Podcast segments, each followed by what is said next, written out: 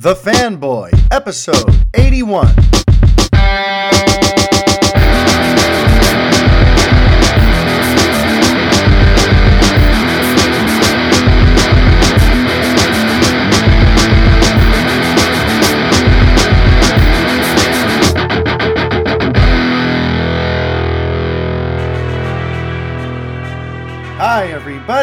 Mario Francisco Robles, MFR, here with you, and this is the 81st edition of the Fanboy Podcast. How's everybody doing out there?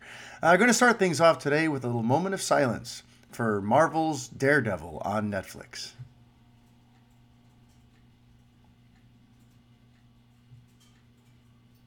Yeah, folks, news broke late last night on Thursday evening that uh, Netflix, I believe, is the one who has the cancellation powers in this situation. Netflix has canceled Daredevil, and a lot of people are very upset about it. Heck, even I'm very upset about it, and I don't even watch Marvel Netflix stuff anymore. I haven't really watched with any regularity since season two of Daredevil, which I loved, by the way. But uh, you know, it's it's pretty upsetting, and there's some stuff to think about and unpack there, and to speculate about about the future. But before we get into that, let's catch up a little bit. It's been two weeks since I last spoke to you guys directly like this. Yes, I was, you know, I, I was on the Revengers earlier this week, but you know, I haven't had any one-on-one time with y'all in a while. So Thanksgiving came and went. I hope you guys had a phenomenal Thanksgiving. I hope you ate food that you enjoy with people who you at least marginally enjoy and uh, you know, I, I, I, uh, my wife and I, we had ten people here over at the house. We sat over there at the table. For for those of you who are watching over on the YouTube, my dining room was filled with wonderful people eating epic food, and we had leftovers for days. We even had a leftovers party on Saturday. It's kind of a annual tradition of mine. We, you know, Thursday is always like the family day, and then Saturday is the friends day. We call it Friendsgiving. We also call it the leftovers party. Everyone brings a Tupperware of their favorite or at least most uh, abundant Thanksgiving leftover, and they bring it over, and we eat and drink and play games and be merry. And uh, that was a great day. And then Sunday, I got to go see Creed 2 with my father and my grandfather. So it was, it was a great weekend. And uh, later on in this episode, I actually have my father on the show. Yes, we recorded a conversation about Rocky in general. You know, my father is a huge Rocky nerd. And uh, you know, he, the character has had has had almost as much of an impact on his life and the way he views things as Superman has had on me. So I figured to coincide with the release of Creed 2, you know, let me get the old man on the show to talk some Rocky and uh, maybe give you guys a chance to hear some of my roots, hear some of you know where I come from, where I get some of my uh, my knack for taking this stuff very seriously from. Uh, so th- you know that's going to be towards the end of the episode, and there will be proper spoiler tags for those of you who have not seen Creed 2 yet but it's a pretty uh, heartfelt conversation between he and I. Heartfelt because he gets to talk about a subject that means a lot to him. Heartfelt because there are some interesting personal things that come up about his history, which, him being my dad, a lot of his history intertwines with my life. And it also gets a little, you know, it gets emotional because in the course of that, he and I, you know, there's. Uh, you know, he and I have a very loving relationship, and sometimes it just bubbles up in places that we don't anticipate. We'll be out talking, having dinner, or whatever, hanging up, hanging out, and then all of a sudden we'll reference something from my childhood, or we'll reference some way in which us being in each other's lives has inexorably changed each other's lives, and all of a sudden we're these big weepy grown men. but um, I digress. That I'm looking forward to sharing that conversation with you later on in the episode. Um, but yeah, you know, I hope you had a phenomenal holiday. I hope you're all doing very well. And now, what say you? We get into some geek stuff. So you know, let's talk some Daredevil because you know last night the uh, the announcement was made, the hammer came down, the axe chopped off the head. It's now over. Daredevil is over. He joins Iron Fist and Luke Cage in the cancellation pile. Now everyone's looking at Jessica Jones and The Punisher, which are going to be getting their next seasons. But for all intents and purposes, now people are anticipating these being their final seasons. So, which by the way is kind of weird. Like don't you kind of feel like they should have waited, uh, not announced all these cancellations until after these shows had their next seasons? Because doesn't it sort of give the impression that, like, no matter how invested you get in these next two seasons, this is it. So, you know, should we really get as engaged or as in, you know, invested? I don't know. But then again, maybe it's good because maybe now we'll watch it with a sense of finality. Maybe the writers were instructed, hey, listen, don't leave any loose threads because this is it for you. You know, who knows? But it's just, it, it's peculiar to think that they're chopping down all these defenders characters one by one and that we've still got two more marvel netflix shows on the way so you know i guess we'll see how that all plays out and you know which shows end up getting picked up or if if even any of them do you know but in terms of daredevil you know it's interesting how i feel about it because i do want it to continue I was very, very pulled in by those first two seasons. I think Charlie Cox is the best thing to happen to this entire Marvel Netflix series. I think they're all pretty great. You know, maybe Finn Jones is maybe the weakest link, but overall, you know, I like all the Mike Colter, uh, what's her name, Ritter. You know, I, I, I like all of them. But Charlie Cox is really kind of the centerpiece of this whole thing. And his portrayal of Matt Murdock, the way that series is written, was written and directed, at least with the first two seasons, and I hear the third was even like phenomenaler than the second one. That's not a word, but we'll just go with it. Um, but yeah, you know, so I, I want to see him go on, but like a lot of people are trying to say, like you know, that they want the seas the, the series as a whole to get picked up right? Maybe pop up on Hulu or pop up on that Disney Plus streaming service, which, by the way, seems to be the big elephant in the room. It seems to be why Netflix is starting to cut ties with Marvel because they know Marvel is essentially about to be positioned as a competitor to Netflix once Disney Plus comes out, and they don't basically want to be, you know, promoting a competitor at the time that Disney Plus is out. You know, once that comes out, now we're enemies. You know, Marvel is like Netflix and Disney are going to become mortal enemies. Last thing we want is to now be calling attention to your brand and your characters. So I get it, right? So people want to see the series return. Uh, my take on it is a little different. Yes, I want it to continue. But for me, I would much rather either a limited series, like a mini series type thing, give them like a six episode little limited arc just to sort of wrap everything up. I haven't seen season three, so I don't know if there even is anything to wrap up. But, you know, I would like to see something that gives, you know, this Murdock's arc a real sense of closure, you know? And if we're not going to do that, then give him a movie you know, I want a movie. I, I you know, give me like a good, phenomenal, modestly budgeted, but it would probably be much better than the budget of your av- average Daredevil episode. Give me a nice, modestly budgeted, two-hour Daredevil movie. Doesn't have to be in theaters. Give it to me on Disney Plus if you want. Give it to me on Hulu. Give it to me on Netflix before Disney Plus launches if you want. You know, whatever whatever the case. You know, the point is I don't really want the show to just go on into infinity. I know that's not a popular, you know, opinion. You know, the studios over the years have conditioned us as audiences and more importantly as customers to just constantly want more and more and more. And it's like, you know, I'm totally happy with a with a series that has a very clearly defined beginning, middle, and end. I think about Breaking Bad. You know, I think about shows like that where they said the story they wanted to say. Now they're not going to extend it just because the you know the the paying customer demands more.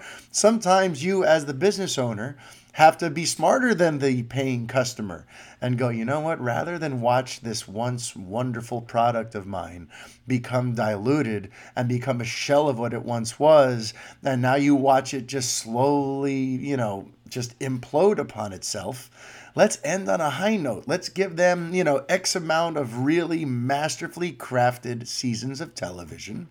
And now let's leave it alone. You know, because no one really asks anymore the questions of like, you know, what story is left to tell? What loose threads have yet to be resolved for our main characters? Is there anywhere to really go with the characters that wouldn't just be some sort of rehash of what's already happened? You know, people don't ask that sort of stuff anymore. They just they finish the season and whether they loved it or hated it, they're like, all right, well now I, you know next year I'll come back for the next season. It's just kind of like we've been trained. It's like this Pavlovian automatic thing we just, all right, well, well yeah, we'll see if the next season's better than this one. But it's like maybe we shouldn't be doing that. You know, it, it, that, that's just me. I don't want to get like preachy or strange about it, but I'm personally a fan of a show just having closure and just ending after a few. I, I'd rather have three or four amazing seasons of a show than 10 seasons of a show where maybe three or four of them were pretty good, but the rest was just running out the clock and rounding things out and trying to sell more ad time or trying to get more subscribers to your thing. You know, I, I for me, the quality is way more important than the quantity and it's funny too because that's going to tie in a little later to what I you know I want to talk a little bit about this announcement that Sylvester Stallone made about uh, retiring his Rocky. But you know, in terms of Daredevil, you know, give me a movie, give me a limited series, and I'll be very happy. The other thing, which to me feels a little more far fetched, which is why I don't mention it initially, or I didn't mention it initially, is, you know, there's nothing to really stop Marvel Studios now from taking these Defenders characters and bringing them to the big screen. Maybe not with their own movies. Maybe now you populate other people's movies with these characters as supporting players. You know, I don't know all the intricacies of the Marvel universe in terms of who connects to whom. I don't know if, you know, for example, does Luke Cage have any sort of connection to Black Panther? I don't know. You know, I, I don't know those things, so I can't speak to that. But there's nothing to, in my mind, as long uh, uh, unless there's something I don't know, there's nothing to stop Marvel Studios from looking at this as a gift, as going, well, look at this. Here are these fully fleshed out characters. Netflix already did all the heavy lifting of establishing them, giving them backstories, giving them supporting players, giving them a whole world that people are already invested in. So now we have this beautiful gift. Now we can make a Daredevil movie that hits the ground running that maybe, you know, recaps or references the events of the first three seasons during the opening credits. But now we can just hit the ground running with Matt Murdock. We don't have to get people invested. We've got Charlie Cox. We have this whole beautiful world set up by Jeph Loeb and the people who were running the series over there at Netflix. You know, it initially started as a Drew Goddard thing, and then Stephen S. DeKnight came on as a showrunner. Give Stephen S. DeKnight a Daredevil movie to make. Like, how great would that be? You know, so as far as I know, unless there are other legalities at play, in my mind, by the way, the legalities are probably only a matter of timing. You know, I'm sure Marvel can't announce a Daredevil movie tomorrow because I'm sure there's a certain like a, like a no compete clause or some sort of wording in the contract that means that they own Daredevil, you know, TV rights for at least a limited window of time. But once that expires, there's nothing to stop Marvel from doing that. I mean, look at even what's happened with um, the the what's his name the the Hellraiser guy John Constantine Matt Ryan. See, that was a roundabout way of getting to him, but you know how Matt Ryan was part of one version of uh, John Constantine. His show got canceled, but then the Arrowverse brought him back. Same actor, same character. They don't necessarily have to reference the NBC series in case there are legal hurdles there. But he, for all intents and purposes, we know this John Constantine already, and it happened. We now he's on Legends of Tomorrow. People think, you know, wouldn't it be cool if he had a DC Universe series? You know, that's the beauty of DC or Marvel owning all their characters. Is okay, yes, certain versions of them may peter out, but that can't that, that doesn't stop you from speaking to those actors and going, all right, well, now let's do it again in a couple years. Let's keep your story going. Let's have you put on that costume again because people love you in this role. So really, you know, even if there are legal hurdles, I don't see any reason why Marvel Studios can't keep on with these characters once whatever time parameters have expired on those Netflix deals. So, folks, you know, sit tight. If anything, you know, this could be the beginning of a really, you know, exciting chapter in Daredevil's life, or, or, eh, not in his life. He's not a real person, but you know what I mean. For the character, for that property, no longer having him shackled to the Netflix deal, and without having to worry about those logistics. Because remember, the Russos have said they had the creative leeway if they wanted to, to bring the Defenders into Infinity War if they wanted. So they could have done that, but one of the reasons that they didn't was because they knew they would have to juggle whatever Netflix's plans are. They'd have to work with all those writers, they'd have to work with that mythology, and it just became too much of a logistical hurdle to now be like, well, how is what we're going to do going to impact their next seasons of television and all this sort of stuff? Well, now that they don't have next seasons of television to worry about for Daredevil and Luke Cage and Iron Fist, now that frees up Marvel directors to use these characters. So I know it's sad, but this could be the start of something really special. And I know that there are cynics out there who go, oh, well, I don't want, you know, PG 13 Daredevil. I don't want Disney-fied versions of these. And listen, you know, I know a lot of that comes from like a, a, bias against the Marvel Studios brand. There are people who say these things because they're DC fanatics or they're, you know, whatever. And they want to look at everything Disney has done as if it's some crappy, watered down, you know, one liner popcorn empty nonsense. But, folks, you know, first of all, Marvel Studios did have to sign off on letting Netflix do what it did with these characters. And if you look at some of the stuff they've been doing lately, they've shown they don't mind getting a little mature with this stuff. You know, Black Panther, while still a PG 13 experience, had a lot going on. It was deeper, it was more serious, it had allegorical content that connected to real life and real cultural issues. It had something to say.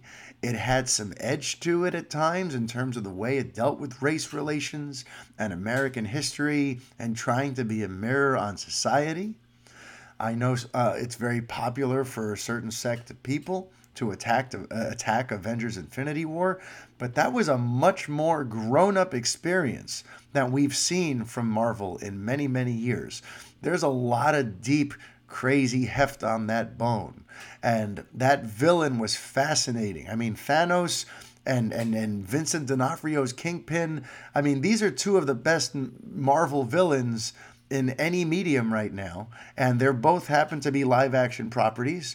And what's to stop them from going, all right, well, we did Thanos. Now let's bring Vincent D'Onofrio's Kingpin into the fray. Like, they're not scared to go for more high mind for, for for deeper more mature content. I know it's popular to just shrug them off because it's disney and it's this. And listen they've made a lot of popcorn fluff and a, a lot of bubble gum. I know. I've pointed it out. I have people yelling at me for being very dismissive of a lot of mcu movies. But i can i can give credit where credit is due that in the year 2018 they showed they don't mind reaching for something a little heavier so I wouldn't just discount the idea that we could get a phenomenal Marvel Studios produced Daredevil movie. Maybe it won't be quite as bloody or quite as graphic, but that's not what made that series special as far as I'm concerned. What made that series special was Charlie Cox's performance. It was the overall tone of the piece. It was the way it psychologically broke down that character. It was how fascinating his villains were. It's about his dynamic with his supporting players. It's about the great fight choreography and all that sort of stuff. And by the way, you can have amazing fights and brutal, you know, you don't have to necessarily have blood pouring everywhere to have great fight choreography and have great gritty up close action sequences. You know, it's just, you know, I just don't want people to discount the idea that Marvel Studios could make a phenomenal all-time classic Daredevil movie. I think they could, especially if they get Stephen S. DeKnight. By the way, I'm kind of stuck on that idea now that I mentioned it. Uh, you know, he did season one. He's the one who you know brought us this version of Daredevil, and he has made the jump to being a feature film director. So I'm kind of ready to unofficially start a campaign to get Stephen S. DeKnight a Daredevil movie. But I digress. And you know, in all honesty, I mean, if if if this really ends up being the end, you know, I personally am very excited to see where Charlie Cox goes from here as an actor. To me, he strikes me as you know one of the better actors of this generation you know he's he's he's definitely in the conversation you know when you think about your you know, uh, Joaquin Phoenixes, when you think about your Jake Gyllenhaals, when you think about your Michael B. Jordans, when you think about these guys who are up and coming right now, you know, and by the way, Joaquin Phoenix is not necessarily up and coming, but you know, he has that that respect. Very few actors from you know from the 90s onward get that sort of you know major actor respect nowadays. As actors have become much more disposable and so the idea of celebrity itself has become so cheapened. You know we, we don't really have a lot of younger actors who people speak about in these raving terms in terms of what they can bring to the table as a thespian because nowadays acting kind of gets discounted i feel. You know I, I remember growing up in the 90s and we would talk about the monstrous performances of you know Robert De Niro and Al Pacino and Marlon Brando and these sort of like titan you know the the the the Sidney Poitiers of the world the you know the, the, the these big time actors who you know we used to speak about and we used to hold acting the Paul Newmans. I mean there, there's so many actors who you know it was their gift their talent their craft that got so much attention. And nowadays, we don't really talk about what it is to be a great actor, to bring an actor, to bring a character and interpret a role in such a way that people can instantly lock into that character's plight and psychology and invest in their very unique mythology. You know, to me, that's a very big deal to be able to do. And Charlie Cox is one of those actors who, if you watch his work, you see this is a serious actor. This is not just some guy who stumbled into the role because he had a good look and can do some martial arts.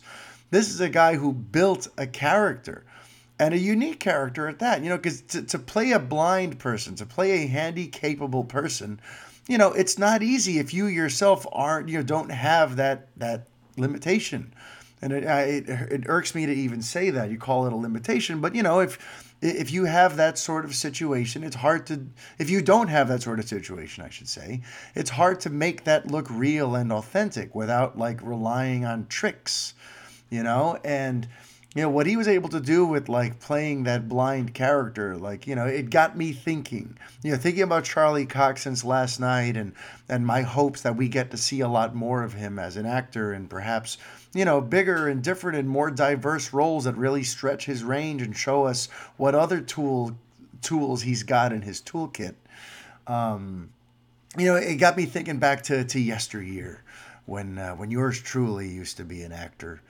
and uh, you know, I remember I, I once had to play a blind guy in a show here in the city. This is back when I took this stuff very seriously and I still thought I was going to be some big actor one day. And uh, I was doing this show where it was a very intimate show, only four characters. My character was the whole show. I was in pretty much every scene. It was a play called Butterflies Are Free. And I was playing a character named Don Baker.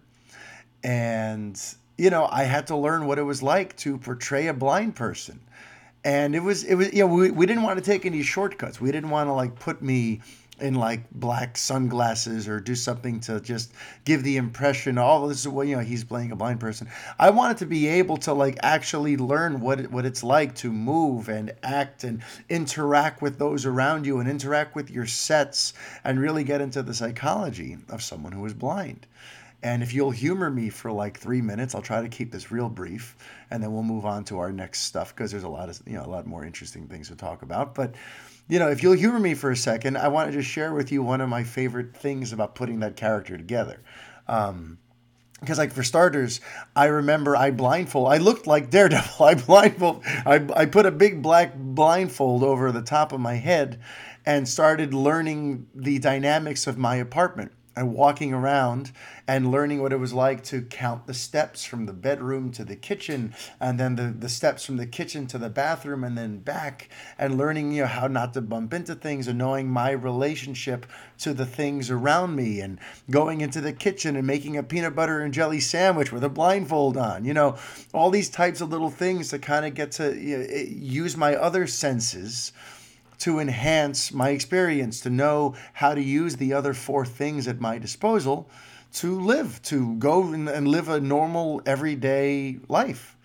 And perhaps my biggest thing was I remember I went to this store on 59th Street between Park and Lex, and I it's called the Lighthouse, and it's specialized in products for the blind. And I went there and I got my blind, you know, my, my walking cane, the collapsible walking cane, cane, cane, the kind that we see a lot and that, you know, we just, you know, we, we closely associate with folks who are seeing impaired. And I got it. I got it out of the packaging. I stepped out of the store and I embarked upon an acting exercise where I was going to walk from Midtown East to the Upper West Side to visit my mother as if blind. And again, no sunglasses, no nothing. I had already trained myself to be able to have my eyes be very sort of unfocused and to not be you know not look at anyone and to not it's really kind of like rely on everything else that I had going on. So I, I wouldn't flinch if things happened in front of me. So I wouldn't instinctively give eye contact to whoever's speaking to me. You know I it took a lot of training and by this point for this exercise I'd kind of mastered the the ability to make my eyes just you know not lock in on anything. So I'm walking around Manhattan and three minutes into this little experiment of mine, because by the way, I, I, should mention, I you know, the, the the play took place in Manhattan, and it was a it was a guy who grew up in a very safe suburb in Scarsdale, suddenly moving on his own to the big city, and a part of me wanted to learn how does New York City treat a young blind guy.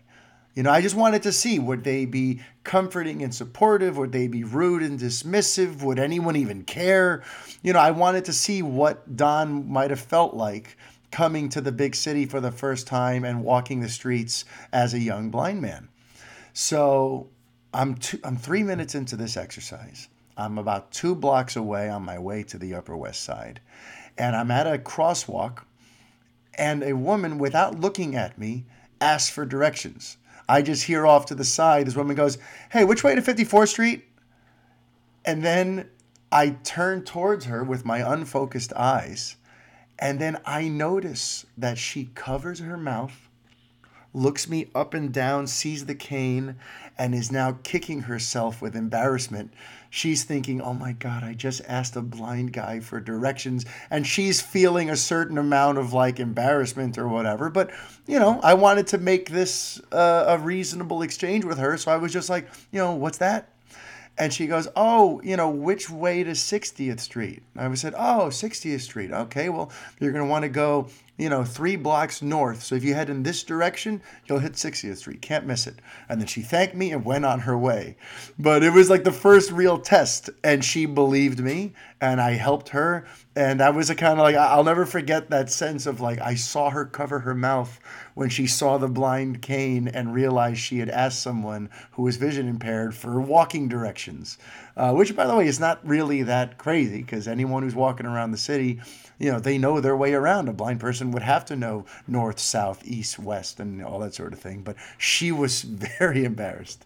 Um, and then that's it. You know, it, t- it took me a while. It took me probably about an hour to do the walk. And along the way, people were just grabbing my arm at crosswalks without even asking me, by the way, which was interesting and it was educational for me. People would just take my arm and help me across the street at times. And that was interesting to see. And there was also stuff where, like, I'd hear people talking about me, going, Oh, look at that poor guy. Oh, that sort of thing. And I would get this, like, sympathy and whatever. And I bendito, pobrecito, mira, el tan buen mozo y no puede, whatever.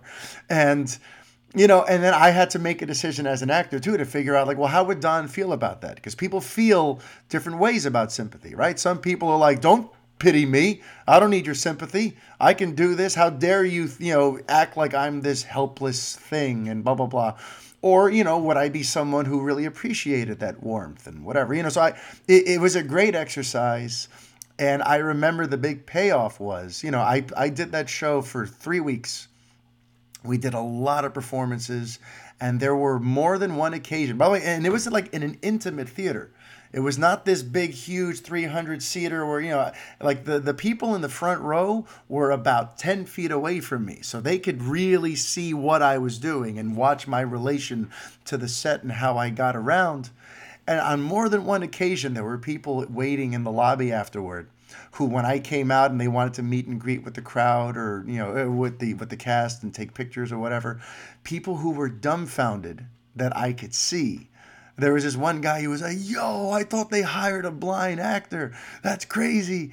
And I'll just never forget that that pride of like, "Wow, I did it." You know, uh, for at least a couple of people, I was so convincing that they thought I was actually a blind actor, and you know, I just you know thinking about Charlie Cox and playing Matt Murdock and all, it just got me thinking about that, and uh, yeah, I just thought I'd share that. I hope that was uh, reasonably interesting for you. But now let's kind of bring it back a little, right? Because I I alluded to the fact that I feel like audiences now just always want more and more and more, and even and even if they're not wanting more and more and more.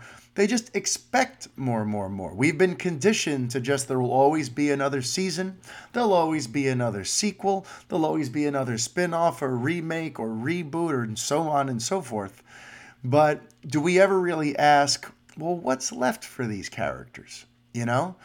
And that's why, like, the, the announcement of by, by Sylvester Stallone that he's retiring as Rocky Balboa to me was actually music to my ears because you know for anyone who also listens to the Revengers podcast you know someone had sent in a question. Mike Fmer how you doing Mike? Uh, Mike sent in a question about how I would want the series to end. Would I want you know Rocky to die? Or you know just he he, he kind of came up he asked me how he, I would want the Rocky slash Creed franchise to come to an end. And I said rather, I guess, controversially at the time, I would be happy if it ended right now. I think Creed 2 was a fitting end for both lead players, both the original, Rocky Balboa, and for Adonis Creed. But specifically with Rocky, you know, A, we've already gotten a few farewells already, right? We had a farewell at the end of Rocky 5. We had a farewell at the end of Rocky Balboa we kind of each each of those times we thought, okay, this is the end of this character's arc. It was satisfying in a way. Now let's move on. Then Creed brought him back, and I thought it did one wonderfully. By the way, he was my favorite part of the movie. You know, getting to see Rocky at this stage of his life and and the interesting obstacle they put before him in that film. But at the end of of Creed 2, vague spoiler, you know, there's a moment where he watches what happens from afar and he distances himself from what happens as he wants Adonis to experience this on his own. And between that moment and then the final moment that we see Rocky on the screen, I totally felt like, okay, this is Rocky's end. He's done everything that there is to do. He's gone from the scruffy underdog all the way up to being the world heavyweight champion. He's gone from being the loner to being a guy who got the woman of his dreams, and he got you know he got he had a son, and he he he built that community, and then that promptly collapsed, right? So that became you know he lost Adrian, he lost his relationship with his son, and now his his arc became about trying to make that right he makes that right. I'm not going to say how, but that he makes peace with that. I'm not going to say whether or not he makes it right, but he makes peace. He finally comes to the end of that arc. So really, what else is there for Rocky to do other than just be the old guy giving advice in the corner and then he it almost be he almost becomes trivialized if you bring him back for future sequels. You know, it, it struck me as it's it's time it's time. He has his bookends. We've given him his ending. Let him just wrap this up. And the same thing, honestly, for Adonis. If you think about it, this should be the end of his arc. And I have to tread lightly here, unless we're going to go ahead and get into spoilers. Um, all right stick attack in this. I'm going to come back to how I think Adonis's Creed is done after these next couple of topics because I, I, I, don't want to lose those of you who are avoiding spoilers just yet. So stick attack in Adonis Creed, okay? But and one last thing about Sylvester Stallone in particular, you know, I think uh, he gave us one of the great cinematic gifts in Rocky Balboa and in this mythology And in all honesty, I feel no regret or remorse about his announcement. I think se lo comió. I think he, with Creed 2 and with the way his arc ends there, I think this was the perfect way to send Mr. Balboa off into the sunset where he can retire and live out his final chapter. And it's a chapter that doesn't require a movie. You know what I mean? It's a quieter story for him from now on. And I think that's the end. So, uh, Sylvester Stallone, I know for a fact you're not watching or listening to this, but thank you, sir, for what you gave us. And uh, now I can't wait to see what else you got cooking. All right? So, a couple other things going on before we get back to that. Uh, Marvel's going to have a pretty big week next week. I know some other uh, peers of mine, I say peers with quotation marks because you know, I work alone. I don't really have peers. Uh, and, you know, at Revenge of the Fans, you know, I have my little clique of guys. I have my Matt Vernier and Jonathan Brady and Adam Basciano and Jason Ruiz and, you know, Thomas Kelly and, and Trey Jackson. You know, I have my little core nucleus, but none of us see each other. And, you know, it's all sort of indirect. So when it comes to other people who aren't even part of the Revenge of the Fans thing, you know, it's hard for me to call them peers, but technically we're in the same industry, so I have to consider them a colleague of some sort.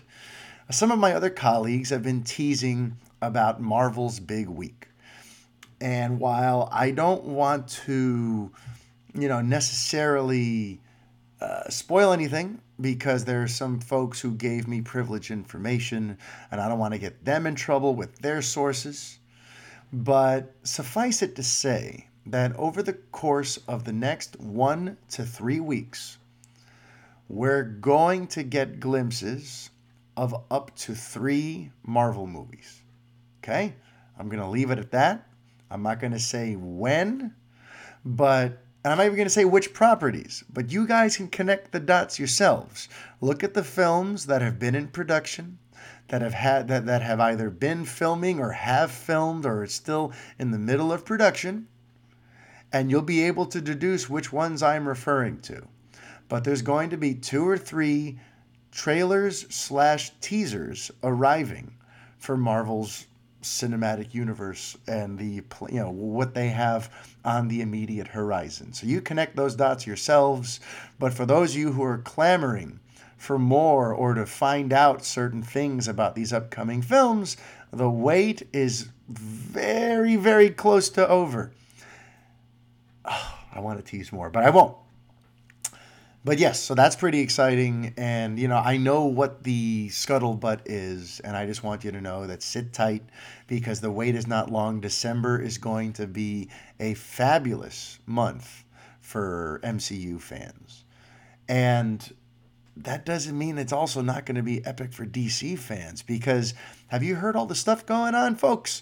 Yesterday they, announced, well, not that they announced, but the Wrap broke the story that they're developing a Blue Beetle movie based on the Jaime Reyes version of the character. And while I don't know a lot about Blue Beetle and all that sort of stuff, you know, from what little I do know, a part of me is like, can we get Guillermo del Toro for that? because I was thinking about like you know who would I want to direct it right it's about a Mexican teenager and it's a sort of offbeat borderline obscure character. And I'm like I started thinking about Guillermo because he almost did you know Justice League Dark. And and he did Hellboy. And we know he has a thing for things that are a little off the beaten path. And I, I can't help but feel like what he would come up with for a Jaime Reyes Blue Beetle movie, I think would blow us away. You know, granted, he's going to be busy with Pinocchio for a while, but you know how these in development movies are with DC. It takes a while for them to happen. So we may not see that for another two or three years anyway, so they could wait until he's done with Pinocchio or whatever else. So that's kind of, I just want to put that out there. That's kind of like my fan cast uh, for who should direct uh, the Blue Beetle movie. But the, the bigger story, if you're a DC fan, is that remember, we were all very worried, especially me. I was very worried about how Aquaman would fare on its opening weekend with all of that steep competition. You know, it's coming a week after Spider Man Into the Spider Verse, which the buzz is ridiculous for right now. And I contributed to it because it's an amazing film. And I wrote a full review over at revengeofthefans.com, went up on Wednesday It's really a very, very remarkable achievement of a film. So go read my review and, you know, but the point is, Aquaman's opening up on December 21st. It's going to have Spider Man opening a week before it. It's opening at the same opening weekend as Mary Poppins Returns and Bumblebee. And also, it's the holiday season, which a lot of times, you know, people forget this because of the fact that Star Wars has broken and obliterated all these box office records around Christmas. But Christmas is not typically a time for a gigantic opening. You know, we're used to some of these outsized like summer blockbuster type openings, but typically like the like the big one up until the Force Awakens came out was The Hobbit, uh, An Unexpected Journey, and that was only like eighty-four point seven million dollars. I it's silly to say you know only, but you know in general movies don't open huge. So there was a lot of reasons to think that Aquaman may have a sort of uh, an uphill battle in its opening weekend.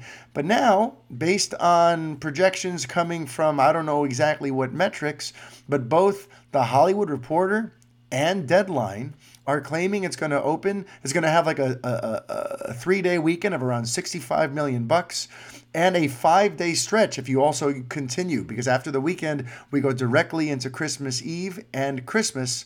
So from Friday to Tuesday, they're thinking it's going to make like a $100 million. And just to put that into perspective, that means it's actually going to win its weekend. It's going to come up victorious over Mary Poppins. It's going to come up victorious over Bumblebee. And so, for anyone who was worried about how people were going to take to Aquaman, or would Aquaman just be seen as an also ran? Is it going to be in second or third place? Whatever the case may be, you know, now we can kind of breathe easy. We can take a sigh of relief that no, Aquaman is actually going to win. Right now, there's enough buzz that he's going to take down Disney's big blockbuster and Paramount's big blockbuster. And listen, I know that that last the the, the latter portion people are still sleeping on because it's Transformers and people are so burnt out by the previous four or five or 17 Transformers movies. I have no idea how many there have been. But the buzz on Bumblebee is phenomenal. You know, people, as soon as that first trailer dropped, people started talking about how, oh my goodness, it's a live action Iron Giant. This has a lot of heart. It's Travis Knight, the maker of, you know, the, the what, Kubo and the Two Strings, who's also may now be up for Guardians of the Galaxy Volume 3. Like, this is a whole other ballgame. This is not Michael Bay's popcorn crap. This is like a real valuable exciting, intriguing blockbuster that could appeal to way more than we're used to, you know, a much wider audience than the, than the Transformers franchise typically has. So, you know, there, there were plenty of reasons to be concerned, and yet here we are with Aquaman, the king of Atlantis, going, no, that's going to be my weekend. I don't care who's standing in front of me, I'm going to win this thing. And, you know, and, and obviously we're going to have to see how it plays out you know, when I wrote about this yesterday or the day before, you know, I made sure to remind people that these long term, these long range projections don't always pan out. You know, uh, I, I think about Solo, a Star Wars story. At one point, they were saying, oh, it's going to open to $165 million or $170 million. And then it opened to what, like 80 something or 90 something? Like it was, you know, listen, still not a god awful number, but also, you know, a far cry from what it was going to. And we all know what happened with Solo, a Star Wars story. So I'm not saying that, to, by the way, to, to piss in the soup and, you know, enjoy the soup. Aquaman's looking real good. But let's also just, let's also take a deep breath and go, all right, now let's see how it actually does. Because these projections don't always pan out. But regardless, sorry, I hit the mic there. Um, regardless, DC's going to have a big month just because Aquaman's coming out. It's got a lot of phenomenal buzz around it ever since the trailer, ever since the press screenings, ever since fan screenings. Everyone's saying this thing is going to be a great time at the theaters, that James Wan has crafted a real winner of a movie, a real, you know, championship caliber blockbuster film. So, you know, DC is going to be riding a huge wave. Remember, there, there, there, ain't no MCU movies coming out this month, and there hasn't been one since the summer when Ant Man and the Wasp came out. So DC is about to take the pop culture spotlight in a major way. And then when you factor that in, with the fact that I've I've I've got my own little bochinche. I've heard a little bit of rumor and innuendo from a source of mine that they're planning one final nice little surprise for us. Uh, they wouldn't say what it was. Then they said, you know, they, actually, you know, they, they, they really wouldn't give me much. And then they refused to say if it's big or small or what, you know, whether it's a trailer or an announcement for a new movie or an announcement for a new TV series or a casting thing. They didn't get into any specifics, but my gut, just my gut and my brain, uh, tell me it's probably going to be either a second trailer for Shazam because we haven't seen anything from Shazam since the summer, and the movie is now coming out. And you know, uh, if we're looking at the end of December, that means that Shazam comes out in like four months. It comes out in April. So I have a feeling it's going to be either trailer two for Shazam or perhaps an official teaser for the Joker. Because I know it feels like we've gotten all kinds of Joker materials, but it's important to remember none of that's really been released to the general public. You know what I mean? Us on Twitter and Instagram, we ate up Todd Phillips' Instagram post of, of the makeup test when we first see Joaquin Phoenix in that creepy John Wayne Gacy makeup. But by and large, the general public hasn't seen squat yet. They haven't seen a poster, they haven't seen a teaser. This movie is on no one's radar. And it would probably be a pretty smart move to release a little tease, even if it's just very, just a minute long, something that just you with the laugh in the background and just the the the the word the Joker coming this November, like just something. So th- those are my two guesses: either a Shazam trailer or a Joker tease. I know the other option would be a Wonder Woman 1984 tease, but you know what? Since that got bumped out of 2019 and is now arriving in 2020, I feel like they're probably going to hold on to any Wonder Wonder Woman teaser until Comic Con, you know, until the summer before her movie comes out, which is will give them like a full year of promotional time to get the film, you know, into the public eye. So I would not expect it to be a Wonder Woman thing. Uh, I know people want it to be a, a, multitude of things. People have asked me, oh, is it going to be a Snyder Cut announcement? Is it going to be uh, an announcement about who's playing Batman? Is it going to be some announcement about Superman?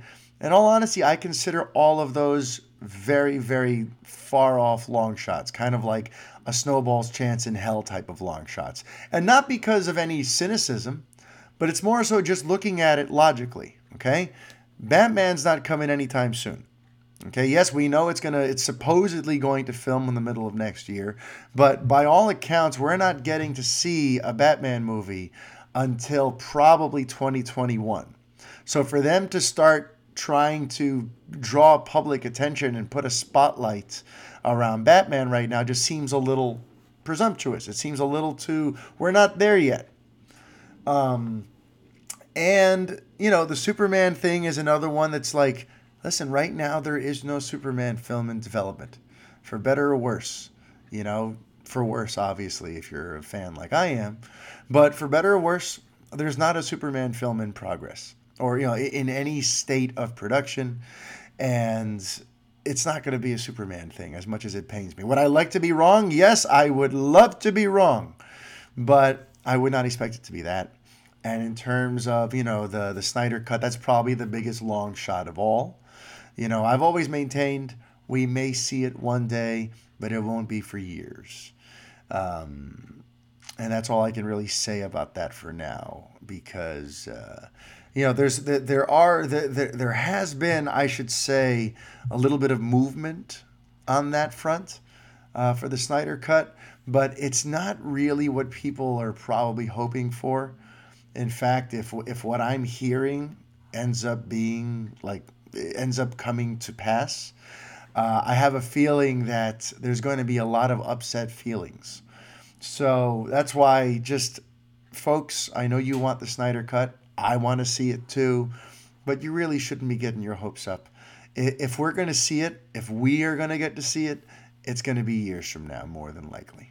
It is what it is. Okay. Um, and one other note, though, about uh, about Batman. Just circling back, you know, a friend of mine in the sort of design end of things over at Warner Brothers uh, came through to me a couple days ago and let me know that the studio is really keeping an eye on Aquaman, and there's a sense amongst the people working on the pre production for the Batman that they're not going to find out what their budget is until Aquaman comes out. You know, and this is kind of like that thing, you know, it's interesting. You know, I've been talking all year about the fact that you know Walter Hamada is is a money guy. You know, the guy who they, ha- they now have running things is a gentleman who knows how to get a lot from a little, who doesn't just splurge, who doesn't just offer blank checks, who doesn't just go, all right, that's a good idea, go, whatever it takes, let's just do it. You know, he comes from the horror realm where it's like, okay, you've got five million bucks, make the best horror movie you can. And that's what he does. So he's not just about, even though it's Matt Reeves, even though it's Batman, by all accounts, he's not just going to give Matt Reeves a blank check and go, okay, go make your dream Batman movie. He's going to say, all right, based on what the audience is telling us, based on their reaction to Aquaman, based on the general buzz around DC projects, here's what we feel comfortable giving you to make this film. So, you know, I just find that interesting because, you know, a lot of talk has, has, has gone on as we try to figure out you know, what lessons will Warner Brothers try to learn from Aquaman? What is it that they're going to take away from the film's either success or failure? What will be directly impacted and what won't be? And it was interesting to have someone tell me, like more or less point blank, that the feeling is that things are with Batman are, are, are almost sort of on hold until Aquaman, because when that comes out, that's when they'll know how much money they have to play with and how far they can really go with the designs and the sets and the construction of everything. You know, so it's just something interesting I thought I'd share with you guys. And uh, you know, so that's it. You know, December is going to be a big month for for Marvel fans and DC fans in different sorts of ways. So I'm very excited to get into this month, and we got the holidays coming, and we got a lot of great films coming out. So uh, you know, bring on the holiday season. Bring on what the, the, the studios have some big guns lined up for us.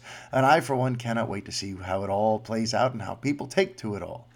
Um, but okay, so now we're going to kind of transition over into some Creed 2 spoiler territory. We're going to get into my conversation with my father about Rocky and all that sort of stuff. So, for those of you who don't want any Creed 2 spoilers, uh, this is more or less where I leave you. This is where you can X out and come back at a later date. Hopefully, you do. Um, and thanks for listening to episode 81. All right. But there's going to be probably another like 40 minutes worth of show for those of you who are uh, ready to stick around and, and, and discuss and listen to all this stuff with me. So, Creed 2. Uh, in terms of specifically what I started earlier, in terms of where do we go here, with Adonis Creed, and then I'll just share some general thoughts on the film.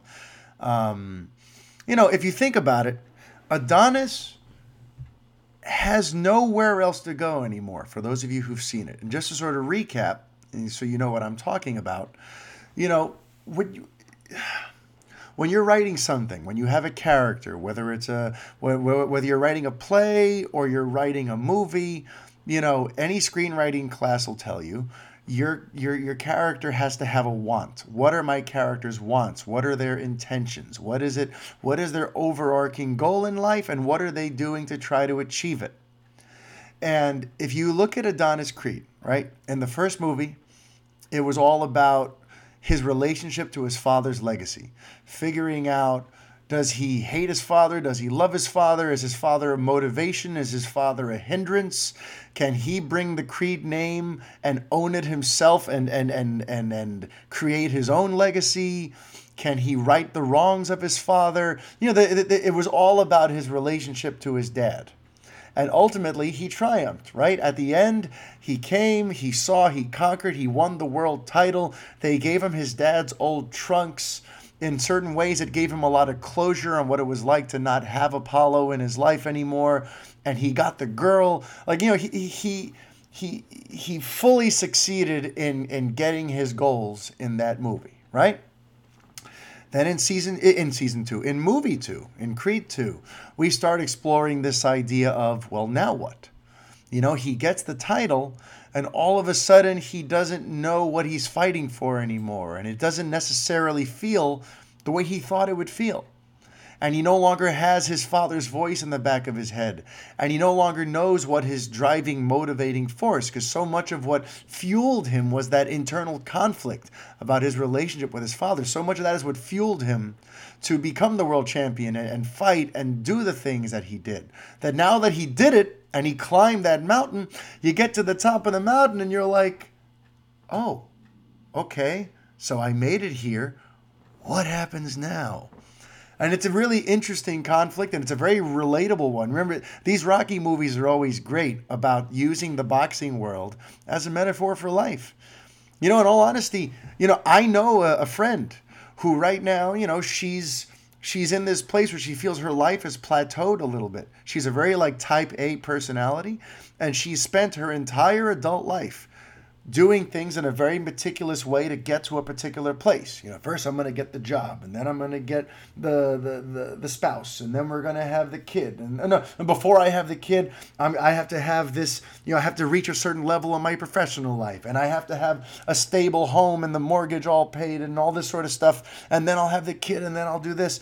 And now basically, she's reached the end of all that planning, and she's only in her 30s and she's like, okay, now what? She's in this weird zone now. It's almost putting her in a bit of a funk and a bit of a depression. And it's funny to think, right? How could you feel depressed about achieving your goals? You'd think, oh, I achieved my goals. I'm living the dream. But it really is a real thing that some people hit where now, okay, I've achieved my goals. Now what? What happens now? What what else is there to strive for? So that's what makes Adonis's arc so, you know, meaningful and in terms of what he has to accomplish, those, you know, so in the first movie, he gets the title and he deals with that. In the second movie, he gets, he, he marries, uh, I, I forget Tessa Thompson's character, but they get married, they have a kid, and he finds a whole new lease on life through that kid and, and, and, a whole new motivation, a whole new reason to fight, a whole new reason to do the things that he loves and to really attack life with all of the passion and vigor because now he has these people who are counting on him and they want to see him doing what he loves and he wants to do what he loves to give them the life he thinks they deserve. It's a beautiful full circle sort of thing. To, to you know to, to, to like enter this world, enter this adult life and this mission that we have using exterior forces, right? Using the the the issue with his father for, as an example, using an exterior force, and now suddenly finding that now motivation must come from within. Motivation must come from what you're building, from your own home, from your own nucleus that you're building. That is now where you have to spark and make a fire that's going to now carry you forth into the next chapter of your life. It's a beautiful thing. And then the other big thing was, in terms of some leftover hangover baggage from his father's life, is the fact that his father died in the ring fighting Ivan Drago. And that's why having Viktor Drago come up and threaten him and challenge him and have Ivan lurking there in the shadows, the man who killed his father, the man who broke things in Rocky that ain't never been fixed. And Rocky's like his new father figure. To now have to climb that mountain is a whole other new challenge. It's a whole new world for Adonis. And throughout the arc of the movie, he finds a way to climb that mountain and he succeeds. He beats Viktor. He retains the title. He now, in the eyes of the world, and more importantly, in the eyes of himself and his family, he is a worthy champion. He has vanquished a considerable foe. He has stopped in the in their tracks the person who killed his father. In, a, in an indirect way, he's like righted that wrong. So now that's why to me, if they wrap up Creed 2 right here, it's a perfect ending. There's no real other things he needs to do yes, okay, now we can make a, a, Creed 3, and now there's a new challenger he has to fight, and he's a big, scary dude, and it puts him through a whole new physical challenge and whatever. But for all intents and purposes, we've covered all like a full arc of a person's life in a way through these first two Creed movies. So part of me is just hoping let's just wrap it up. Let's let Creed 2 be the end of not just Rocky Balboa, but of the Adonis Creed story. Now let's let us imagine where he goes next. Let him just go off into his own little sunset. He's got his wife, he's got his daughter, he's got his title, he has his he's at peace with Apollo, that beautiful scene at the end where now he's talking to Apollo in the graveyard. Like Adonis is done. Let's just wrap it up in a bow. Let's leave it the way it is to now start milking this into Creed 3 and Creed 4, you know, it's it's going to almost get into something my dad says later on in the conversation you're going to hear in just a bit about like now let's get Rocky in space. Like I don't want to keep now let's put him in a new situation. For all intents and purposes, Ryan Coogler gave us an Adonis Creed that had certain intentions, certain things that they needed to deal with, demons that they had to vanquish. And now Adonis has closed that loop. We've successfully concluded what Ryan Coogler began in that first movie. So now it's kind of like my my solemn desire. I want to voice to you all. I want to voice to the powers that be at MGM and Warner Brothers. I think it's time to let's leave it. What a beautiful high note Creed 2 was. And let's just leave it here. I think we, I think as much as we would like more because we're conditioned for more, I would really think that in the big picture, we'll appreciate this whole thing a lot more if this is the end of it. If we're going to get another 10, 15 years of Creed movies and now followed by now we're going to watch his daughter who's a deaf female boxer, like I, you know, let's just wrap it up. Let's wrap it up. That's kind of, you know, that's what I want to get into. But in terms of that movie, in terms of just my little mini review of that movie, I was, how do I put it? I was awestruck at times. It was everything I wanted that kind of movie to be. You know, and I'm not, you know, I'm not like the rest.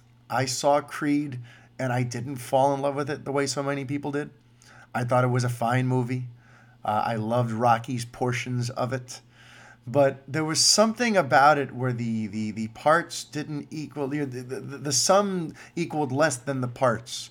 Or i don't know how else to phrase it but it just it didn't it wasn't a home run for me. It was a b b minus type of situation.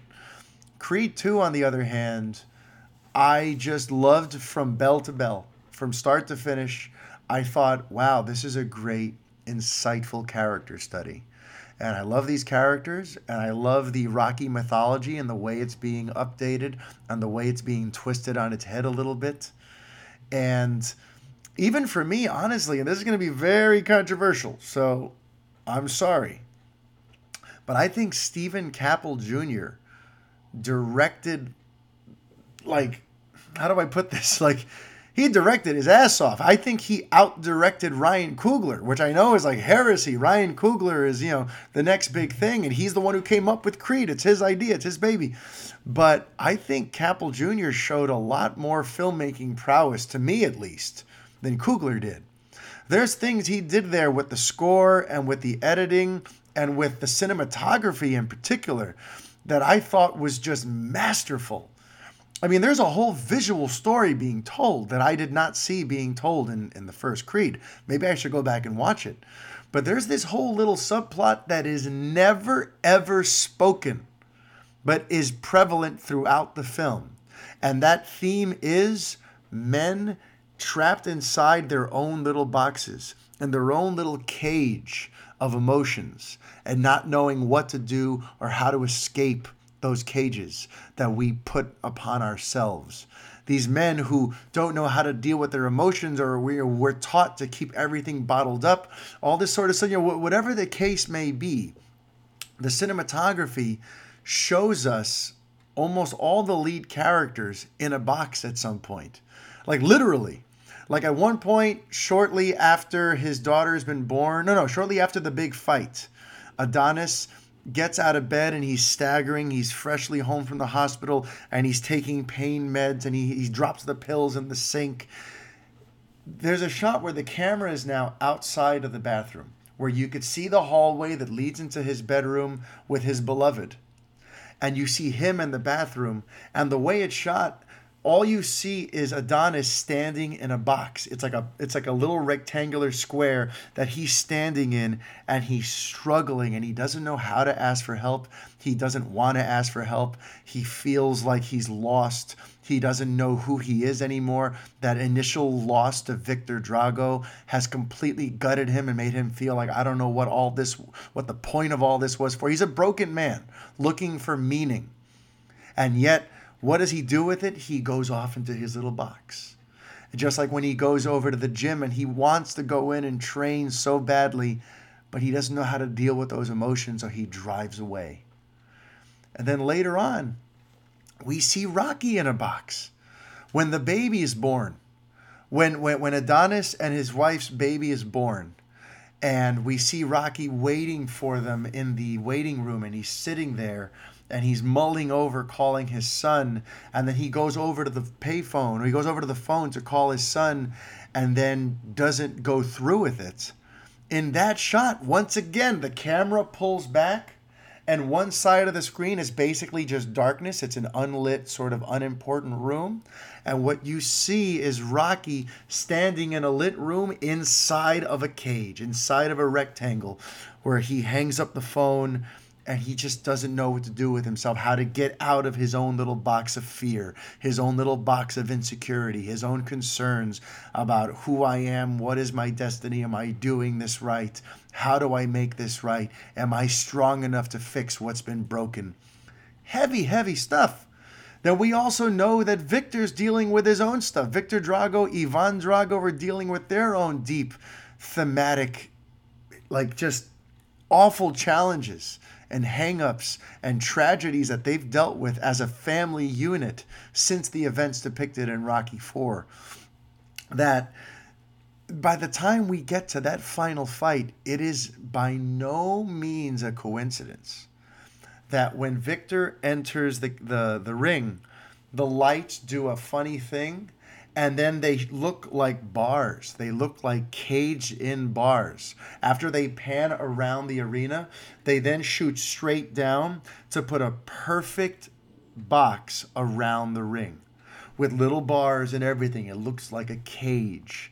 And Adonis has to enter that cage with Viktor, and the two of them have to have this fight where by the end of it, they discover who they are, what they're really made of, and they have their own, you know, victories, so to speak. Uh, and I know, and obviously Viktor loses the fight, but he gets another victory because in the middle of that, his father finally realizes that getting the approval of the Russian diplomats, getting back his ex-wife, that's not what really matters.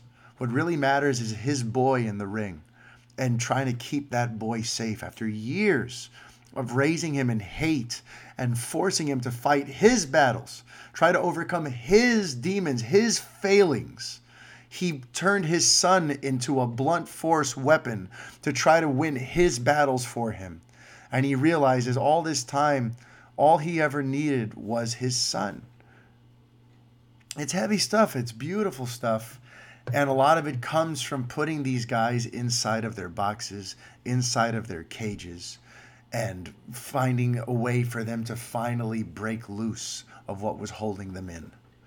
And to me, that's all in the cinematography. And Steven Caple Jr. did all that with the way he shot these scenes, with the way he structured this story. And that's why, too, specifically with the Drago storyline, like this film did what so few uh, sequels tend to do, which is not only does it follow up on what came before, but it actually enriches and improves upon what came before it. Because Rocky 4, listen, a lot of people love Rocky 4, but it's primarily because of how cheesy it is. You know what I mean? The, the training montage, the songs, the whole, you know, Ivan Drago is this almost like one dimensional big, I must break you. Like it's a very quotable, cheesy, fun movie. And for people who grew up around that time, they'll always have the warm and fuzzies about Rocky 4. But the movie itself is kind of hollow. It is kind of just cheesy and a little one dimensional. You know, it didn't have the heft and the gravitas of the first two Rockies or even the third Rocky. So, what I was struck by watching this was wow, going back and watching Rocky 4 now, having seen Creed 2, is going to be a whole new experience. Knowing what that fight does to Drago, knowing what that does to his marriage, knowing what this sets up for his relationship with his son, knowing his fall from grace from being Russia's champion to being this has been living in a little dingy apartment in a crappy part of wherever, you know, Russian town they're in. Like, you know, it's going to add emotional heft and and dimensionality to Rocky 4 that really was not there the first time. So to me, that's one of the great things too. You know, early I guess it's it's becoming a running theme of, of episode 81 here. But in terms of like sequels, when you're making sequels, are you asking, or when you're making follow-up seasons, are you asking yourself, is this enriching what came before it, or is it just merely adding? There's nothing wrong with adding, but to make something truly special, something that really that truly stands the test of time and makes for a very more complete overall picture, you've also got to find the best filmmakers among us will find a way to not only add but to enrich what came before, make the past better by adding all of this extra heft and perspective to things. Um, so to me, it's just it's a beautiful movie. I could probably talk about Creed 2 for a lot longer, but uh, this is not a Creed 2 review, so I'm to stop rambling and raving about that now. Uh, I'm to bring on my father in just a second. Uh, I recorded this conversation a few days ago. Um, and you know, as soon as it was over and as soon as I said goodbye to him, I started kicking myself because there was stuff that I, I meant to say, I wanted to say, but then like emotion got the better of me and my mind sort of went blank. And pop i don't know if you're going to watch this part of the show. I don't know if you're going to listen to this part of the show. I don't even know if you're going to listen to this episode at all. I'm going to have to explain to you uh, you know how to get a podcast app and get this show at all to begin with. So i don't know if you're ever going to see this. But for those of you who are listening and for you dad something i meant to say before emotion got, gets the better of me in the middle of our conversation is thank you. Because, you know, growing up, you were in a lot of ways my mentor, right? And you used to talk about, wow, it's it's it's really something about you, son, that when you love something, you don't just love it and then move on you then go and have to learn every thir- everything there is about that thing that you love. And then once you learn it, you're able to talk about it with such passion and such energy that now you get people invested in something that you love. He always said like that's like a gift you have. And it, he's like if only there were a way that you could do that for you know in like for your life for your career for your you know as a way to make a living if you could find some way to take your voice and share your love and passion for the things you're excited for you know you should really move towards that. And pop welcome to the fanboy podcast. Welcome to revengeofthefans.com you know you indirectly inspired me to do all this you're the reason that I had any inclination that my voice might matter at all. And then I took the gamble and started this whole thing.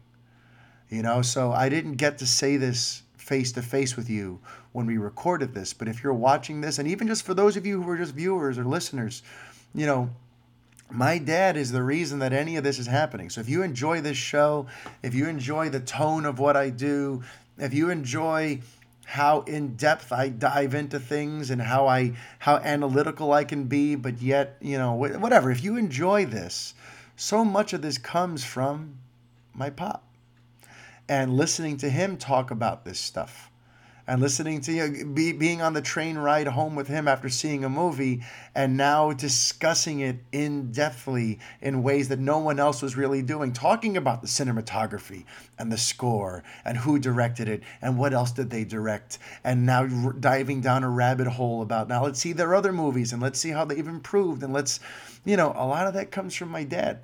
And uh, that's what makes it real special to have him on so, without further ado, here's my conversation with my father, Jeffrey Robles, about Rocky and uh, and and uh, some more. So, at this point in time, it is my pleasure to bring here onto the Fanboy Podcast someone very near and dear to me, the biggest Rocky fan I know, and someone I've been talking about all year. I have to have him on when Creed 2 comes out. So, without further ado, folks, here is Jeffrey Robles. Hi, guys. so, Pop, you and know, gals. guys and gals, you know, uh, it's it's no secret that the Rocky mythology and these films and what Sylvester Stallone has built over these last 42 years has had an impact on you, which is why it was important for me to get you out to see that movie the other day. Getting to watch that with you and Abuelo was uh, very special for me. And now I get to talk some real Rocky with you, and I, I want people to hear what it is that you like so much about this character. So I feel like we need to go to the beginning. Does that make any sense? That makes sense. It does, right? So take me back 42 years ago. you saw the first Rocky film. Can you can you share with my listeners your experience watching the first film? Excuse me. Uh, well, I was uh, uh, 16, and I actually didn't see it when it opened. I think it opened uh, November 21, 1976. And um, so I, I saw it about a year later, around the same time. I think it was around the holidays, around this time of year in, uh, in 1977. Okay. and I was 16. And um, anyway, um, at 16, something important happened to me where uh, I've always struggled with my weight. I remember growing up as a kid, my mother would say, Well, if you keep eating like that, one day you're going to be 200 pounds. Lo and behold, uh, 1977, at 16, I hit 200 pounds Oh. and I, it felt like like I had crossed like it was uh, like the like the end of the the end of the world. It really Yeah. was devastating to me. Yeah. So I didn't know what I was going to do about it, but I knew that I had hit an important milestone. I kind of was uh, hit a bottom with that. So sometime around that time. Then anyway, so one night there's no school, and um, there wasn't a whole lot of supervision in that time in the 70s. There was a lot of freedom. You know, I, I went out and played as long as I wanted. I were came home. Brooklyn at the I was time? living in Brooklyn, East New York, a nice section of East New York by Highland Park. And uh, we lived on a block called Sunnyside Court. It was very nice. But anyway, so one night when everybody went to sleep, um, sometimes I'd sleep over at my friend's house across the street. You know, I was like their second son or whatever. So I, you know, so it wasn't uncommon that if Jeff wasn't at home at 11, 8, 11 p.m., he was probably sleeping across the street with uh, at the at his friend's house. So, so my mother, I guess, was under that impression. So anyway, but what I actually did is I got where were you, Dad? I actually got on the train. I got on the J train and then the A train, and I went to Times Square at 16. And I was just going to take myself to the movies. There was no school the next day, and I just needed to have that experience. So, so that I, I think I had never done that before. Ah, so is, is that in and of itself was an adventure, Yeah, just going to do it. Yeah, I just I just needed to do something different, or I was going to bust. Okay. So anyway, so I get to Times Square, and in those days, all along 42nd Street between Broadway and 8th Avenue, there were all these movie theaters, and they were showing double features till the wee hour, like I think all all night long, basically. I didn't know what I was going to see. Yeah. But when I got out of the train and I was walking down that 42nd Street, I saw a marquee, and they were playing a double feature of Rocky and Mandingo. and I thought that's what I'm going to see. I heard about Rocky. There was a lot of hoopla about mm-hmm. Rocky, but I hadn't seen it yet. And Mandingo, I didn't know what to expect. And but I anyway, I went Yeah. in, and I stayed there, and I caught the tail end of Rocky. So I walked in as Rocky was, you know, the, the, the last few rounds, and it totally blew me away. Yeah. so I, you know, I stayed for Mandingo, which was also a trip, and I found out years later that the there was this uh, in in Mandingo there was this boxer called Ken Norton who was making his transition into making films, and he was actually cast. I just found that found this out this week or last, you know, getting ready to watch Creed with you, that Ken Norton was to play Apollo Creed Get out of here. but he got uh, he got offered something else and he backed out and then that gave Carl Weathers uh, a chance and he and he won the role. Mm-hmm. yeah. So th- that night I did see whatever. Yeah, it was all connected. It was all way. connected somehow. I didn't realize. So anyway, so I sat through Rocky and I remember just being uh, So hang on, so it started over again, right? Yeah, back, yeah. back in those days, you could buy one ticket and then just stay in the seat. You could stay in there all day. Yeah. yeah I mean, if, if you played hooky one day, you could be there and buy one ticket. and stay there all day. you know. Wow. So so I stayed and I watched Rocky the whole time, and I remember being very moved and uh, inspired and feeling very emotional. And I guess I cried at moments because it's just so well written, performed, Yeah. and acted. And then when I got out of the theater. When I walked out, it was so. If I got into the city at 11, Yeah. 16 year old kid, now it's like 1, 2 in the morning. It- at least, And it was a weekday yeah. and the streets were like empty. And I just remembered. So when I got to, I remember I walked to Broad, walked to Broadway or Seventh Avenue, and I looked from 42nd. I looked up Seventh Avenue, and there was no traffic coming. And I was like, I had this feeling like, oh my God, the- city is mine tonight. And then I actually ran up uh, Broad Seventh. It was Broadway. I ran up Broadway from 42nd to uh, what's that? Uh, Duffy Square, where there's a statue of uh, George M. Cohan. Okay. So I ran up Broadway. So you did your own Rocky. I did my own rock. I was like inspired. Two in the morning in At two in the morning, the city was mine. Times Square was mine. I was having a moment, and I ran right up Broadway.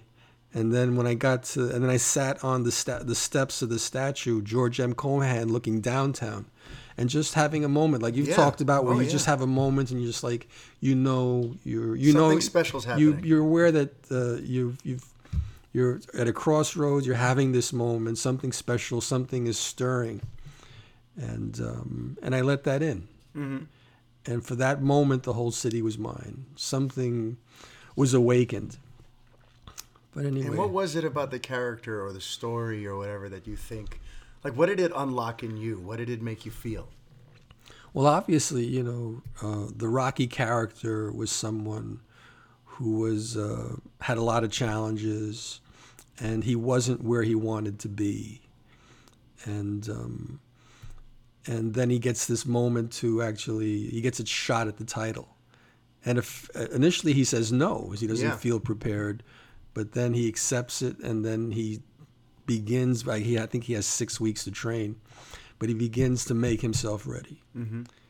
and it's a real hero's journey. Yeah. you know, um, and then he meets all these great characters, like he meets Mickey, and he finds love for the first time. Yeah. You know, and uh, anyway, so it was inspiring that to, just to see someone go through all these life challenges.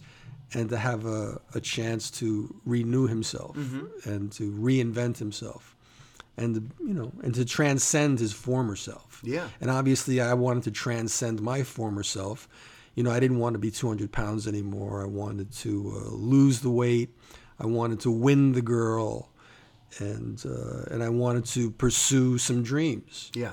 and at that point at 16 um, i was like uh, something had to give Who was the girl? the girl was your mother Yeah. yeah So I guess. Uh, Yeah, she was on my radar. We we had a couple of dates when I was at 200 pounds, and I mean, she had a couple of dates with me. So on some level, there was something about me she liked. But your mother was a beautiful, gorgeous young woman, and uh, you know, and you felt like your weight was holding. yeah, I felt like it was a barrier. Well, I don't want to get into this too much, but we went on this one date. We, I took her to see a terrible movie, and we were sitting there in the dark. And eventually, you know, I'm, you know, I'm very slow to do anything, and she actually turned my head over to, and to kiss me. She did it. She, She like, did all it right, because she knew. beating around she the stopped bush. beating around the bush. She could tell. Like I remember, I was rubbing. I was like, I had my arm around her, and I'm like doing something in her arm, Tickling she, her arm. tickling her. She says, "Stop that." so she knew I was trying to get close to her, but eventually she just said, "This guy doesn't have a clue."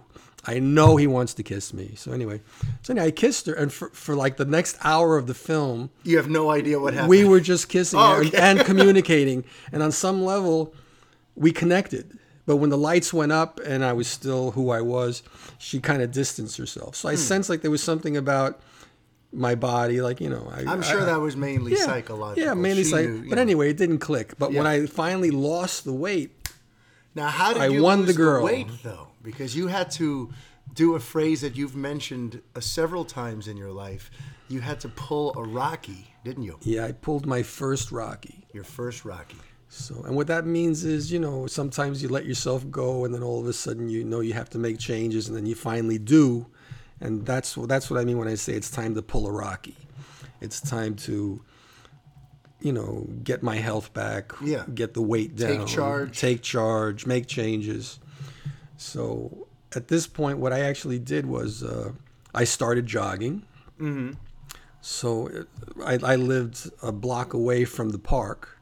So I would jog maybe once or twice a day.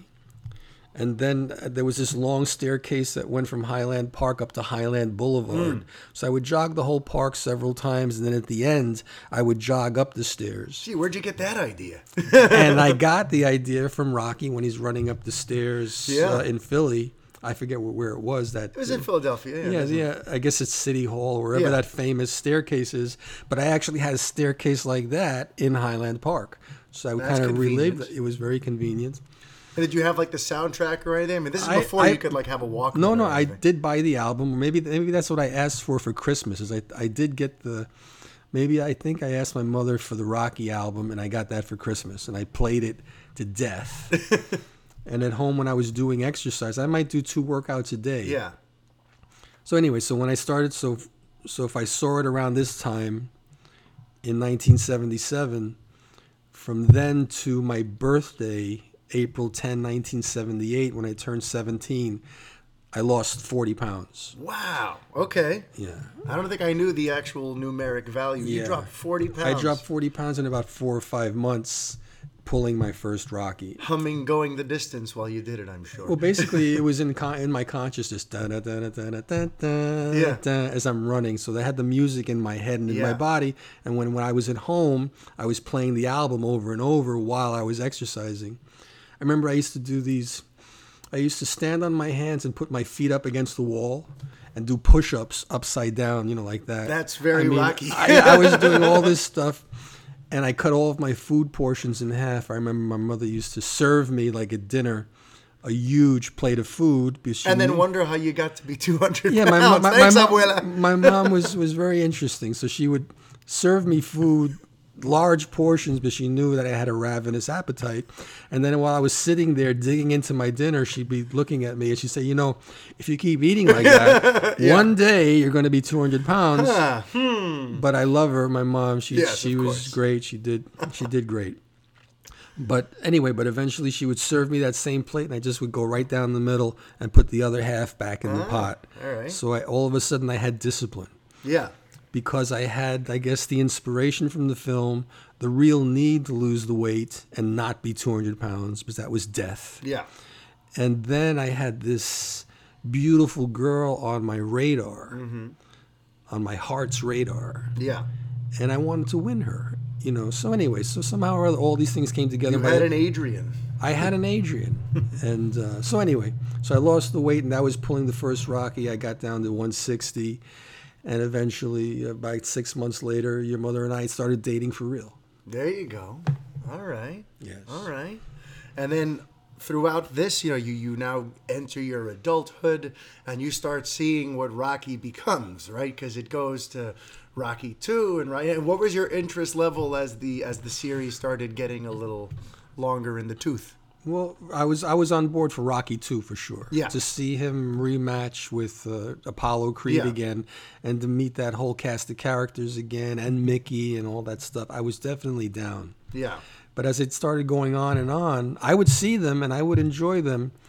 But eventually, you know, I started to, I guess when it started getting to Rocky 4 or 5 and, and it seemed like the next installment would be Rocky in space, I thought, well, but the idea was I always, Rocky 1 is the one, is really what I needed. That was the seed.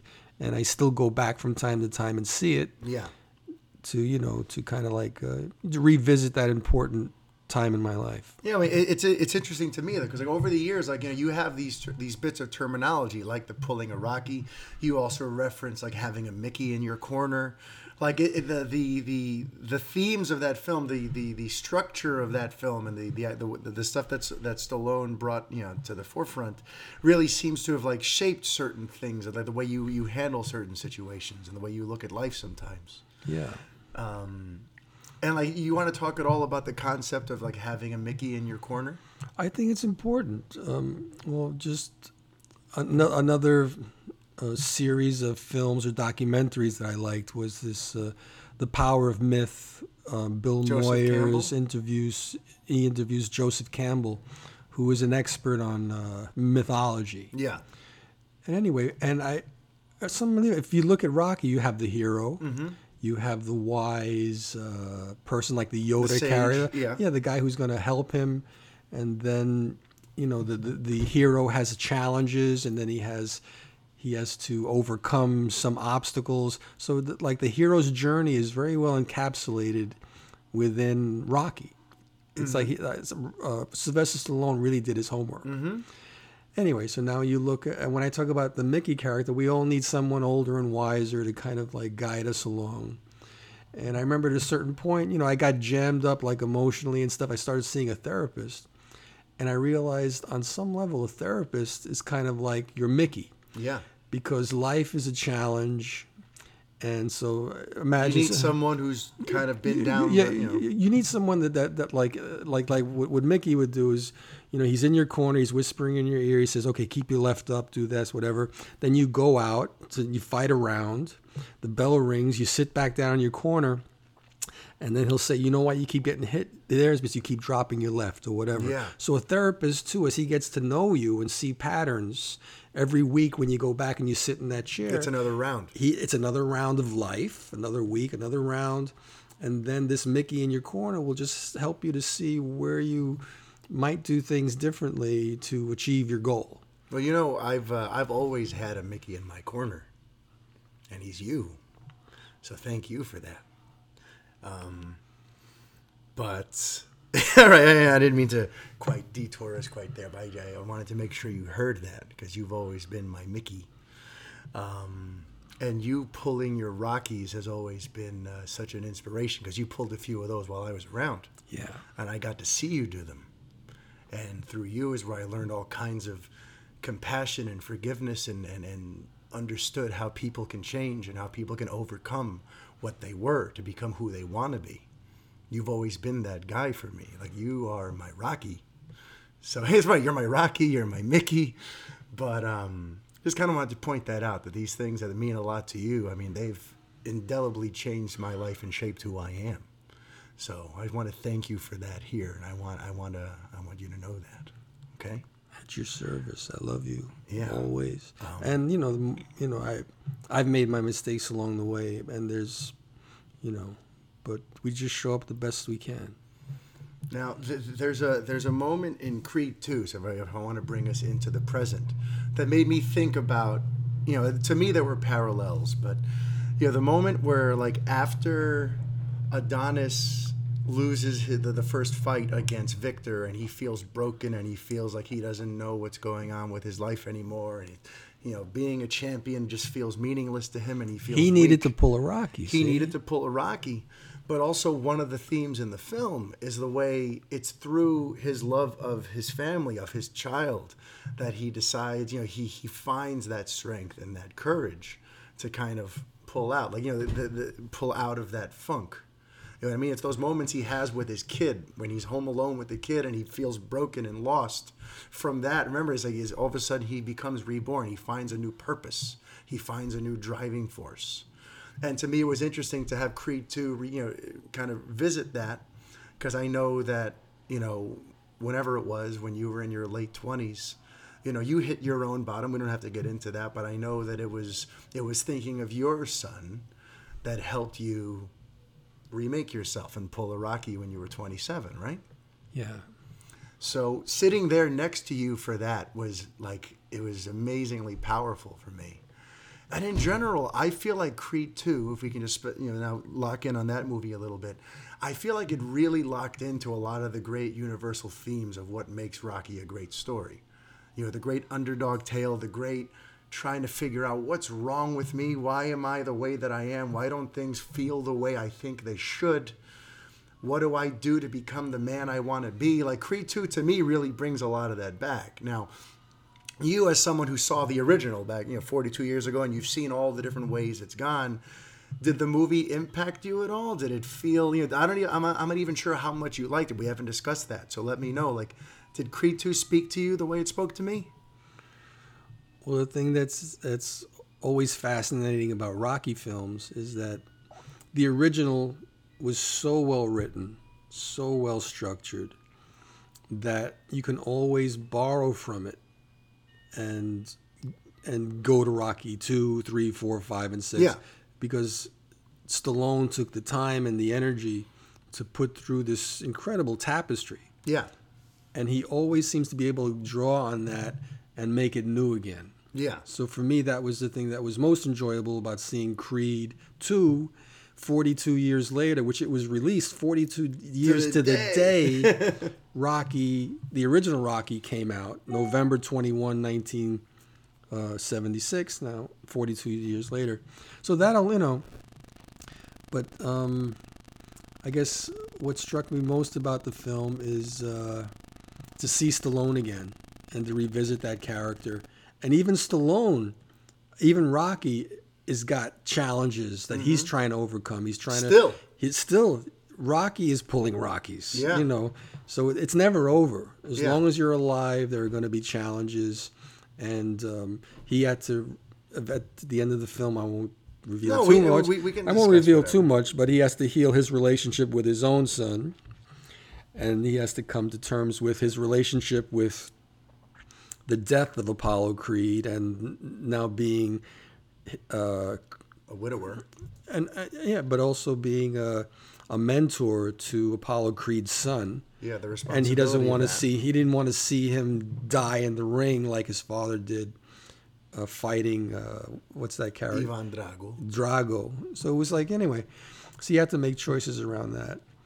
So I just mean so the the, the Rocky mythology is just so. Uh, It's like it's universal in a way, right? Yeah, it's, it's not even about the boxing. The boxing I've always said is like a metaphor. It's for it's, a it's, about the fights life. that we have to wage. and it's about it's about pursuing the art of excellence.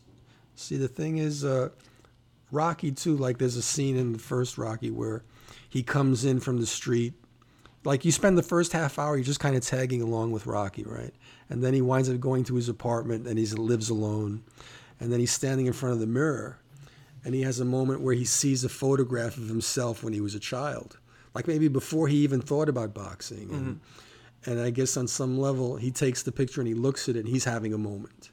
He's comparing himself to that innocent, you know, uh, person and to who he, who he is now. And he doesn't look very pleased when he's looking in the mirror. He's not. He's not. Yeah. He doesn't seem to be happy about where he's at in his life. Rocky and even uh, Apollo Creed, like they're striving for excellence. I think uh, so. Apollo Creed is is has reached the pinnacle of his excellence, and he's the world champion, the undisputed world uh, champion of the world. And Rocky, on some level, got you know lost. Whatever he started being a, a leg breaker for a second-rate uh, loan shark, and Mickey yells at him. You know, you had the talent to be a great fighter. But you, but you instead you became a leg breaker for a second-rate uh, Yeah. loan shark. And he goes, "It's a living." Rocky says, "It's a living," and Mickey says, "It's a waste of life." So anyway, so at some level, he had stopped the pursuit of the art of excellence. But in the film Rocky, he gets a chance to get back on track with that original. At Rocky too. Yeah, in, Ro- in the first Oh, yeah, Rocky, yeah. he gets he gets a chance to go for the title. Mm-hmm. He gets a, fa- a chance to pursue the art of excellence, even if he can't win. He just if I could just be standing at in the to fifteenth toe with the toe to toe with the greatest. And uh, when the, when that bell rings, uh, then I'll know for the first time in my life that I wasn't just some other bum from the neighborhood. Yeah. Whatever. But um, but the art of excellence is important. I think it touches on all the films. Yeah, yeah. Creed Two definitely has that. It, it, it's interesting too how like he has the the motivation in the first one is about like how do I live up to my father's name or make a name for myself, and he hits this interesting wall in the second one, and now he becomes champ. And it doesn't seem to feel the way he thought it would feel. And now all of a sudden he doesn't hear his dad's voice because now he's entering a whole new like chapter. And now it's up to him to write it. And He does, and it's almost like he he hits the top of the mountain. Now he's like, now what? And he has to dig deep and find what it is that's going to make him fight now. Because you know, because up until this point, it's always been dad, dad, or dad's legacy or whatever. Now he has to become his own man. You know what I mean? To me, that's one of the great little subplots in the thing where he has to find a new thing to fight for. You know, I, I, I find that stuff uh, sort of endlessly fascinating. Yeah, and like when I lost the weight, Yeah, you know, I thought everything was going to change. Yeah. So when I went from 200 pounds to 160, there was a great feeling of achievement, but there was also this emptiness. yeah. Now As what? that almost as now what? And it's This like doesn't feel how I so I, it it doesn't feel. I was still that uh, insecure, chubby kid, but when I looked in the mirror, I had transformed myself. It's you know like I, you know, at 17 years old, you know, I was the fittest I had ever been, and also I guess I had a growth spurt, and my shoulders grew. And it was like, you know, so I went from that chubby kid at 16, now at 17 is like this Adonis looking person looking at me in the mirror. I couldn't. Uh, So the exterior was one thing, but the the interior, interior didn't match it. Yeah, and it didn't match, and it was confusing. And it's like, well, now what do I do? And on some level, that's what life's all about to just try to figure out how to find meaning after you achieve some of these goals. They may sometimes feel hollow. Yeah. I mean, life itself, and, the, and I feel one of the great metaphors of Rocky is that like life itself can be a fight, and you're constantly getting into new rounds, and you're and you're finding new challenges, and you know, like, like he said in Balboa, and it's a quote that I, I've revisited a bunch of times to, to paraphrase when he says, you know, life is not about how hard you hit; it's about how hard you can get hit, and keep finding the the way to keep moving forward, keep getting up, and keep on rising to the challenge. Yeah. There's always trying, and even in, in Creed, he's Creed two. He's fighting the electric company to fix the light bulb Yeah. in front of his He's building. He's always fighting. and uh, and he's also yeah, I, there was some other thing that he was struggling. He was still working on trying to heal his Yeah, relationship with his son. his son and. So I mean, the, the challenges always keep going on, and it's about getting up and going the distance and being standing when that bell rings. You know, And that's the beauty of the Rocky franchise that's it. And, and, and a day, Rocky's mythology. and a day at a time, it's it's still full of meaning. Yes, it is. Well, Pop, thank you so much for, for joining me for episode 81 of The Fanboy. I feel like we could have gone on a little more. Maybe uh, when Creed 17 comes out, eventually we could do this Again. I want to I want to see Creed and Rocky in space. Ah, you think it's time? You think it's time? I hope not. well, personally, I can't wait to see you pull your next Rocky. I'm working on it right now as we speak. Good. And if you need a Mickey in your corner who's somehow younger than you, I'll be happy to be there. Thanks, but I'll see my Mickey at 6:30 tonight. Yeah, you will. Thanks, Pop. You're welcome. Thank you.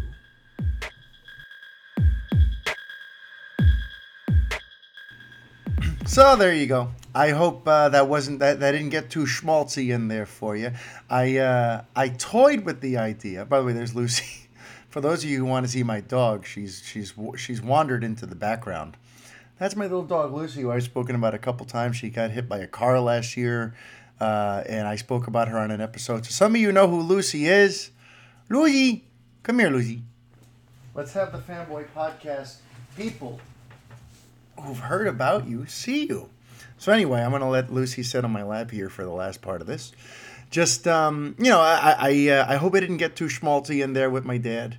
Uh, that sort of stuff just happens. And honestly, you know, I toyed with editing. I toyed with like cutting around where it got a little uh, extra. I don't know, whatever you want to call it, sappy. But I'm like, you know what? You know, my, my whole thing is trying to be uh, authentic with you and just honest. And that was an honest conversation. What you heard was just, you know, uh, a father and son having a conversation, and things came up, and uh, we went somewhere, and you came with me. So I hope you enjoyed that, everyone. If you uh, haven't yet, please go over on Apple Podcasts, leave the Fanboy Podcast a five star review. I greatly appreciate it. Let's keep this thing climbing the charts. Let people know the good word about this show and about RevengeOfTheFans.com. And I hope you're all taking good care of yourselves out there. Go see some great movies. Go spend some time with people that you care about. And as always, until next week, life is chaos. Be kind. Adiós.